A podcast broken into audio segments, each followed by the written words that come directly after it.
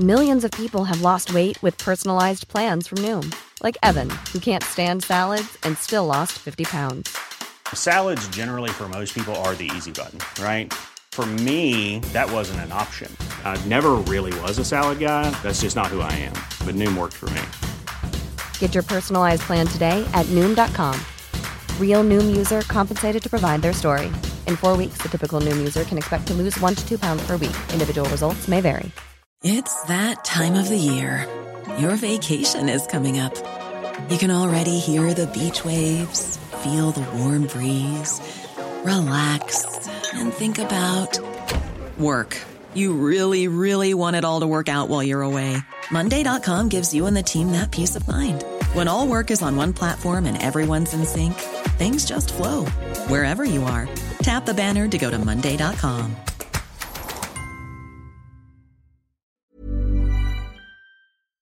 Escape the ordinary with green and blacks. Wildly, deliciously organic. Sponsor of the Moments That Made Me, the weekend podcast. A rich, intense chocolate to savour.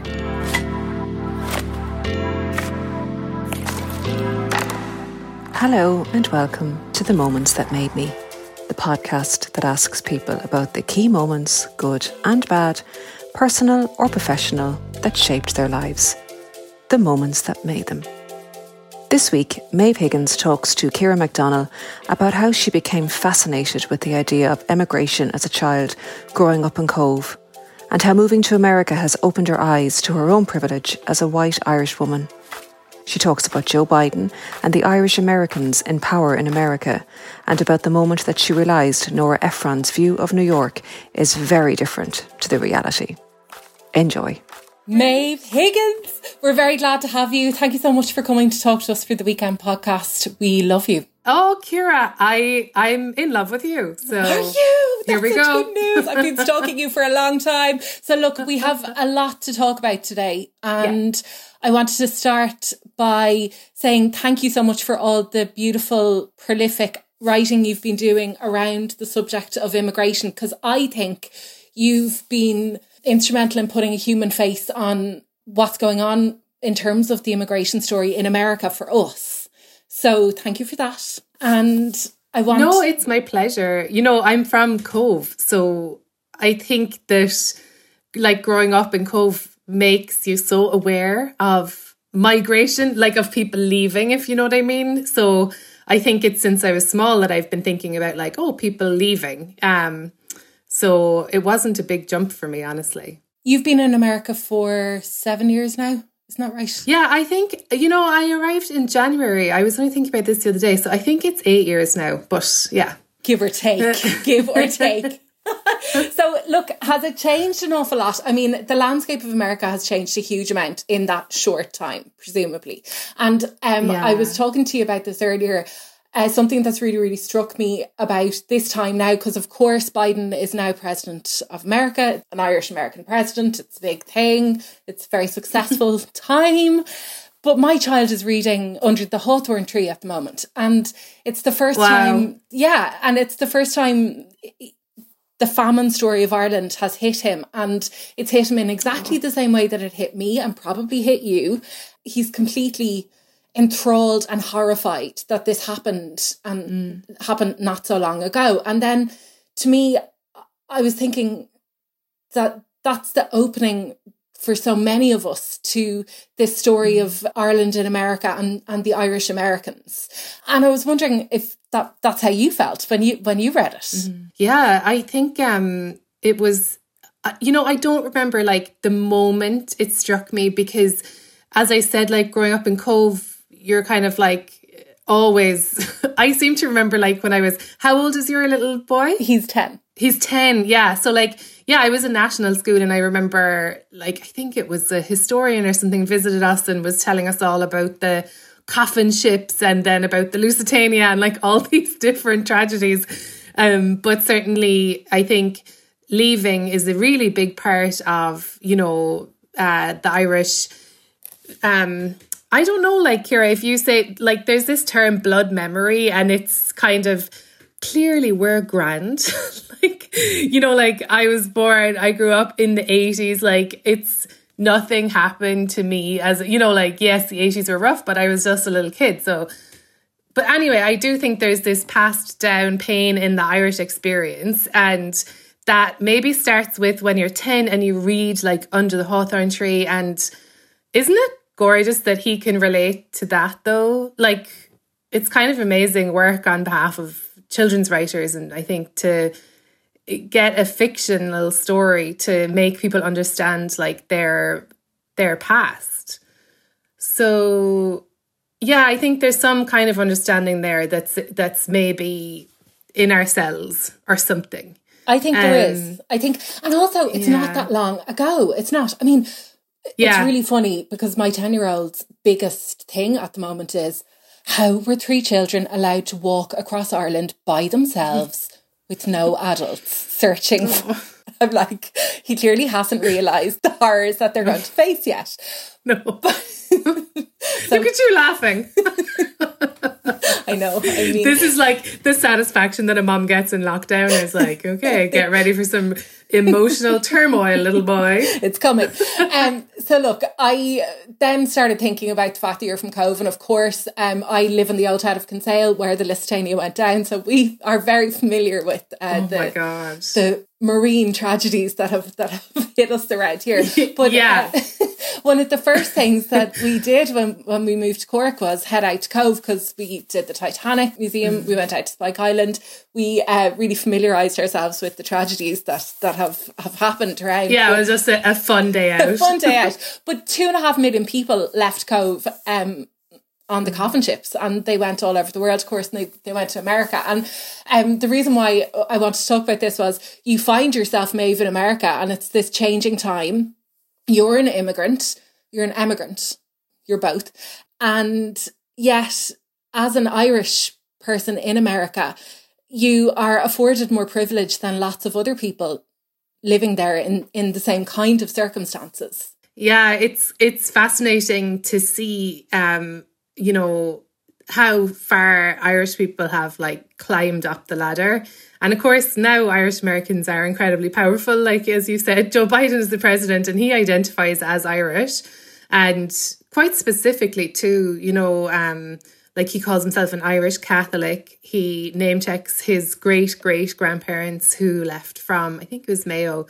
Um, and so I do wonder with him, and I w- wrote about this recently. Um, like how deep it goes because a lot of Irish Americans sort of borrow the culture and it's kind of this sentimental touchstone, you know, with the the poetry and the um the twinkle in the eye, like, you know, he kind of yelled at a BBC reporter, I'm not going to answer your question, you know, like I'm Irish, joking, a light touch, you know. Um, and then uh, we have Irish Americans who were previously in government, like uh, Mike Pence, again, grandfather from Mayo, so even closer ties, and Mick Mulvaney, who was the, um, you know, there's there's a scene like here that I can't that is so telling to me about Irish America, which was on St. Patrick's Day, I think in 2017. Anyway, you know how they all go all out and they wear shamrocks on St. Patrick's Day and like the Taoiseach visits, and it's a real Irish day, which is really powerful access that this small island has, you know, to America, which is still such a big powerhouse. But anyway, Mick Mulvaney was there wearing the shamrocks as he sat and cut uh, famine relief uh, budgets. Oh my God. Like, it's so ironic. So, like, as you say, yeah, I'm I'm Irish over there, and I can see how different my experience is to, um, you'd say like the Irish of today, who you know, I think sometimes it's not like a straight comparison, but I do think, say, Syrians now with their, uh, you know, they had a revolution, they just wanted to be governed fairly, which you could say uh, the Irish were the same during our War of Independence. Um, they wanted to be governed fairly, then things went really awry and they had a massive civil war, and uh, now they just need a safe place to live. That's just like the Irish. Or you could look at the South Sudanese who, again, colonized brutally for, you know, many years, just like the Irish. Um, and then, you know, ethnic divisions, again, like the Irish. So there's you know there's more people on the move now kind of forced migration you'd say the way we had during the famine years uh, than there has been since world war ii so there's massive there's millions of people who need safety and need asylum and i think both the us and and ireland are totally failing on that um, on that front so sometimes i wonder you know and i try and point out that what i think is the obvious but I feel like they know, but they just decide not to do anything about it, you know, or, or to deliberately turn away. What has it been like living there f- during the last four years? And also, were you aware all the time that you were living in New York, which had a vastly different kind of political attitude to lots of other mm-hmm. places in America? Like, uh, when I think of it, I think of it as kind of a continent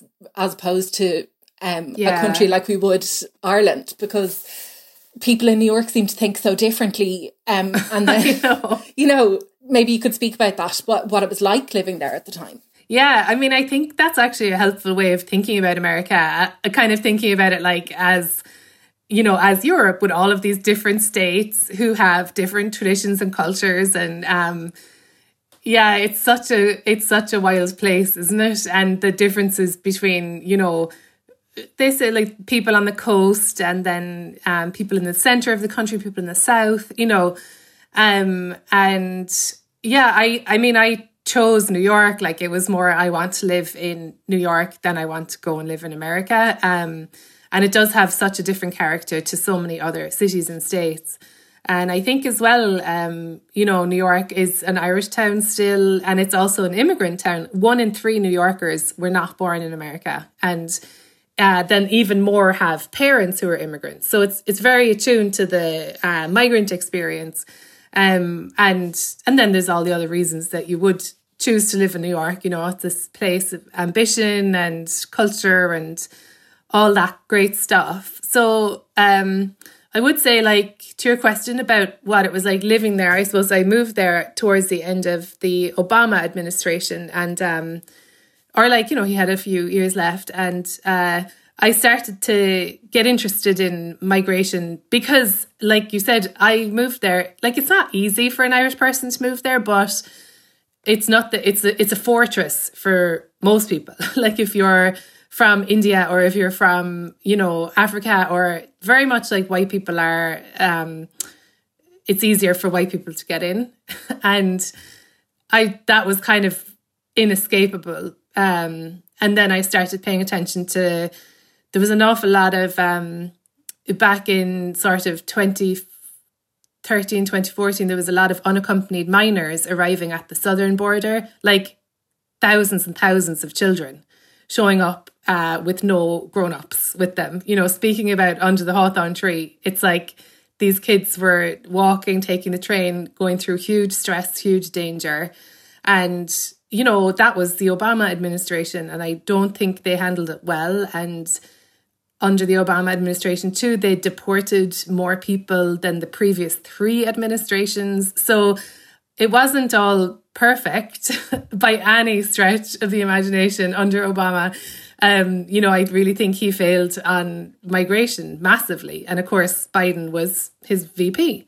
So that's when I started to kind of tune in, I think. Um, and then, as you know, with uh, Trump coming in, you know, he he opened his campaign by calling Mexicans names and, and saying he was going to ban Muslims. So it very quickly uh, got worse. But I would say, like, I was devastated in 2016, you know, when he was inaugurated. Um, but I didn't even know how bad it was going to be. Like I thought I had a good handle on it, and you know I thought I was like worried enough, but it's.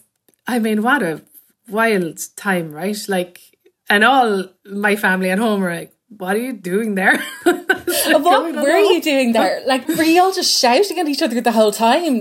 Did it feel like suspended animation? Were you? What was it like? I, just... I mean, it still feels like we're in it because of the repercussions, you know, and obviously the pandemic was so badly handled. Um, so I'm, I, I feel like now in New York, where, like, as you said, it's, you know, very Democrat town and, you know, I'd have a hard time meeting Trump supporters, honestly, as in like um, even finding them in New York. They're there, like they're in Staten Island and they're upstate and everything. And and of course, Trump supporters, you know, are they're wealthy, they're white. Like it's, I'm not saying, you know, there's a very common misconception, I think, that, you know, oh, Trump supporters are like in the middle of the country and they're kind of, um, you know, socio-economically they're poorer. That's not true. Um, so yeah, I think being in New York, it was very much like you felt like you were fighting uphill for years and um and now everyone is like wrecked, exhausted, and hoping that things will turn a corner, you know. Green and blacks. Wildly, deliciously organic. A selection of ethically sourced flavours combined with a rich cocoa intensity. And can I ask you, did you become more aware of this privilege that we now call it recently? Were you aware of it when you went to America has it become something that you think about all the time? Yeah, it's it's been a process, I think, and it's ongoing. Um, sort of figuring out um, how much like what I am plays into my experience in the world, and I think it's been useful to live in America because of the Black Lives Matter movement, who've really helped me to understand and to learn more and to um, about whiteness, you know? Like it's funny because sometimes when you talk about race in America, everyone immediately starts talking about, you know, oh yeah, like black people deserve this or as a black person, blah. But like I'm like, oh my god, it's whiteness. Like that's what we need to explore, uh, especially as a white person. Um, so it's been, yeah, I'd say it's a process. Like still, like there are obvious things to me, right? Which, like I said, I understood quite quickly that um, it was easier for me to get a visa to actually get into America in the first place because I'm European, because I'm white, um, you know, because I'm not uh, a mig- uh, refugee, um, because I'm basically like one of the very top, very lucky percentage of the world. Um, and uh, that was like a kind of a okay Maeve you can't get away from that. Like it's there in in in black and white in front of you. And seeing the treatment of black migrants is like is really eye-opening. Um so there was that but then there's also like all these tiny little kind of cultural things that still strike me like the other day um my friend Lolly Adefope, who's this really great British um she's an actress and she's a comic and she's a friend of mine. She posted a page from Nora Ephron's book, Heartburn. I love Nora Ephron. Like I love When Harry Met Sally, I think is just like so brilliant and funny. And I'm always like so proud of Nora Ephron. She's like a woman in film and she's there leading the charge, comedy and you know, and this bloody this thing she says in this book about the main character has like her dad has married her the housekeeper and she makes fun of the woman's blackness of her uh, weight of her skin of her hair like she goes in on this character and i was reading and i was like oh my god. And it just it was just one of those moments where i was like oh. And then i started thinking about nora ephron's work. And this again is not to be like i am cancelling nora ephron. Like I think she's wonderful. I think she's written incredible things and I'm so grateful that she worked as hard as she did, blah blah blah. But I was like, "Oh, I learned a lot from her. And part of what I learned is that uh white blonde ladies should be the lead in romantic comedies. And I learned that New York is full of white people because that's how she portrayed it. It's just not realistic, you know. So but um, why? And these why sound do we like, only see this now, though? Like, why? Well, I think because of the work of activists, and I think because of the really, you know, people, I can see it now today, right? But people have been saying this, you know, for hundreds of years. Like, you know, Frederick Douglass was, you know, a formerly enslaved person who wrote so incredibly, W.E. Du Bois, who wrote so incredibly about like the invisibility of the black experience to white people. And I think being white, especially in America, I would say, because they have this grotesque history of enslaving black people. Like being white, it's such a it's so alluring because it does come with this power, whether you like it or not. It's not up to you. You just get an advantage if you're white. So I'm, you know, I'm just interested to learn more. And I, and I, little things like that happen quite a lot where I'm like, oh, this is what they're talking about, about like um, white supremacy being kind of insidious. Insidious, yeah, exactly. It's not like Nora Ephron was in the Klan. No, like it's just these tiny things where you learn um, this is the most valuable lens to look through. And it's like a white lady. And, you know, the sad thing about that is obviously the discrimination and the anti blackness. But the other sad thing is like, wait, I want to hear stories and I want to know the experience of like loads of different people it makes for much interesting a much more interesting um, cultural experience. It makes for a much more interesting like life basically when you're not just kind of told all of the time these are the people who are important. Like let's listen to them and shut out everyone else. It's actually like the kind of trick of it all that helps me think about it is like nobody's trying to like decimate racism or anti-blackness for the sake of black people. Like for me, it's like nobody's free until everybody's free. So like white people in America are really losing out on such a lot um, by perpetuating this myth of white supremacy. But the interesting thing about the founding fathers and so many of them having slaves at the time and mm-hmm. this idea of America being built on this. So, America being the land of the free, but no, only certain people, only rich white men, maybe, um, mm-hmm. not women, not slaves. That when you start from that point, then it's very hard to crumble down, isn't it?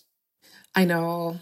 And if you think about it for two minutes, it gets really dark because it's like, you know, that Stephen King book where like they built on a Indian burial ground and so nothing went right from then on. It's like really, you know, Native Americans, they're they're very much still there and a hugely important and um politically and culturally and you know, they're still there.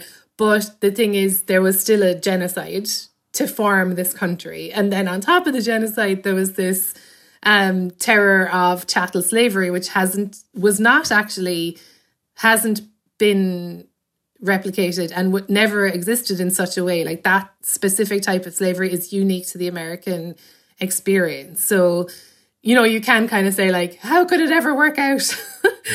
um, but that's just not really acceptable to say that because you know here we are it's a few hundred years later there's brilliant thinkers and activists and you know uh this is the situation like that we're in uh, in America. So how best to move forward, and is that yes by looking backwards and you know thinking about reparations and thinking about um, solid kind of uh, recognition of that history because even that has not happened. You know, just people understanding their history. It's, it's taken me a really long time to get to grips with, you know, like as you said, that the Declaration of Independence signed by, you know, all of those men, like it's it's beautiful and it's so aspirational. But then you learn, oh, but they thought it was they owned people. Like that's so bonkers. Why would you listen to them? That was insanity and cruelty that we could not imagine. Um, but at the same time, that's what that's how this particular nation started. Um, so I think learning more and um, trying to understand more and trying to uh, listen to voices that are have been saying this for a really long time. It's only good. It's only positive. And the really good thing is that it started a worldwide conversation. So it's trickling all over the world. I mean, take it back home. Look at the situation we're in now. Look at the last few weeks with the mother and baby homes. And then we reflect that on our direct provision situation. And it's mm. making us really think and it's making us mm. hopefully mobilise to be to make change and to to stop this. Yeah, yeah, I've definitely been following that. I think, um, you know, as a system, direct provision is kind of um, it's so flawed and it's so dangerous. And uh, like you mentioned, the mother and baby homes, um, there's historians and uh, legal historians now who have uh, who are collecting direct provision documents. They're FOIA the government and they have the documents, and that's all for when there will be a tribunal, when there will be an investigation into direct provision. Like it kind of it like blows my mind. It's like okay, so they know certainly, you know, MASI and the movement of asylum seekers in Ireland has been saying it now for, you know, 20 years that this is really inhumane, it's not working. So isn't it strange that like it's still in place and like with the mother and baby homes, it's in front of your nose, but you don't see it almost. But as you're saying, you know, this kind of new awareness, I suppose, of, you know, the, that Black Lives Matter have started, uh, can help and it is traveling. And like, isn't it such a genius? It's so simple, like three words that you just, people have such an issue with them, but it's very straightforward. Like, it's, if you ever kind of get lost in the weeds or you're sick of thinking or talking about it as a white person, that I just think, like, oh, yeah, that's like Black Lives Matter. It's not hard. Where do you see your place in this? Because Maeve, we know you from being Maeve Higgins the gas ticket to now being yeah. Maeve Higgins. You. well, you are a gas ticket, but also now you're a commentator on and a very valuable commentator on an extremely important part of what will be history of note. Where do you see your your part in this? Because like even the your collection of essays Maeve in America was just beautifully written but more the collection of stories that you told on your podcast where you were um, speaking to all these different people about their their immigration experiences and it, it was so touching and also enlightening.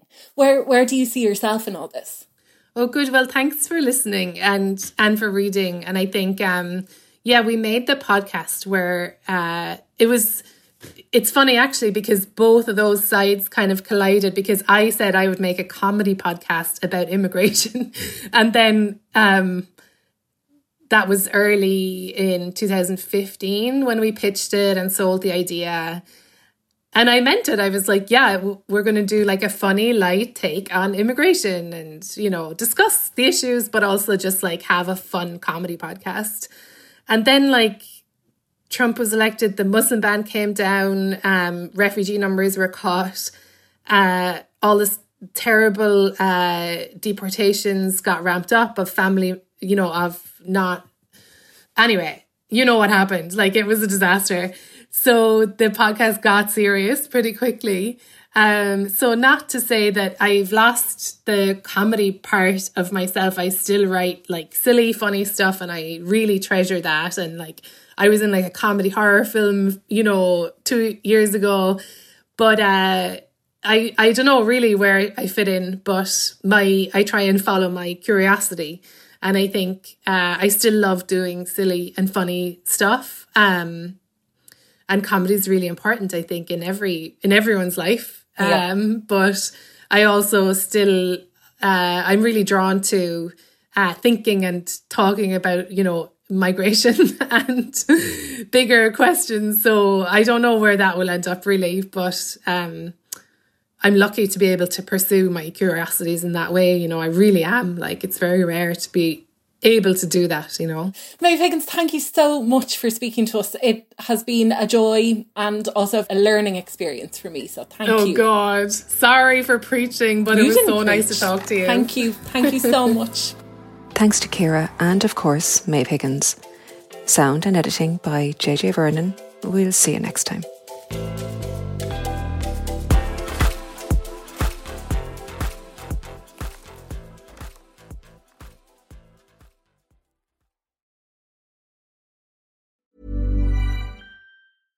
Imagine the softest sheets you've ever felt. Now imagine them getting even softer over time. That's what you'll feel with Boll and Branch's organic cotton sheets. In a recent customer survey, 96% replied that Boll and Branch sheets get softer with every wash. Start getting your best night's sleep in these sheets that get softer and softer for years to come. Try their sheets with a 30-night guarantee. Plus, get 15% off your first order at bollandbranch.com. Code BUTTERY. Exclusions apply. See site for details.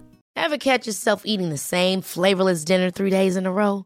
Dreaming of something better? Well, HelloFresh is your guilt-free dream come true, baby. It's me, Keke Palmer. Let's wake up those taste buds with hot, juicy pecan-crusted chicken or garlic butter shrimp scampi. Mm. Hello Fresh. Stop dreaming of all the delicious possibilities and dig in at HelloFresh.com. Let's get this dinner party started.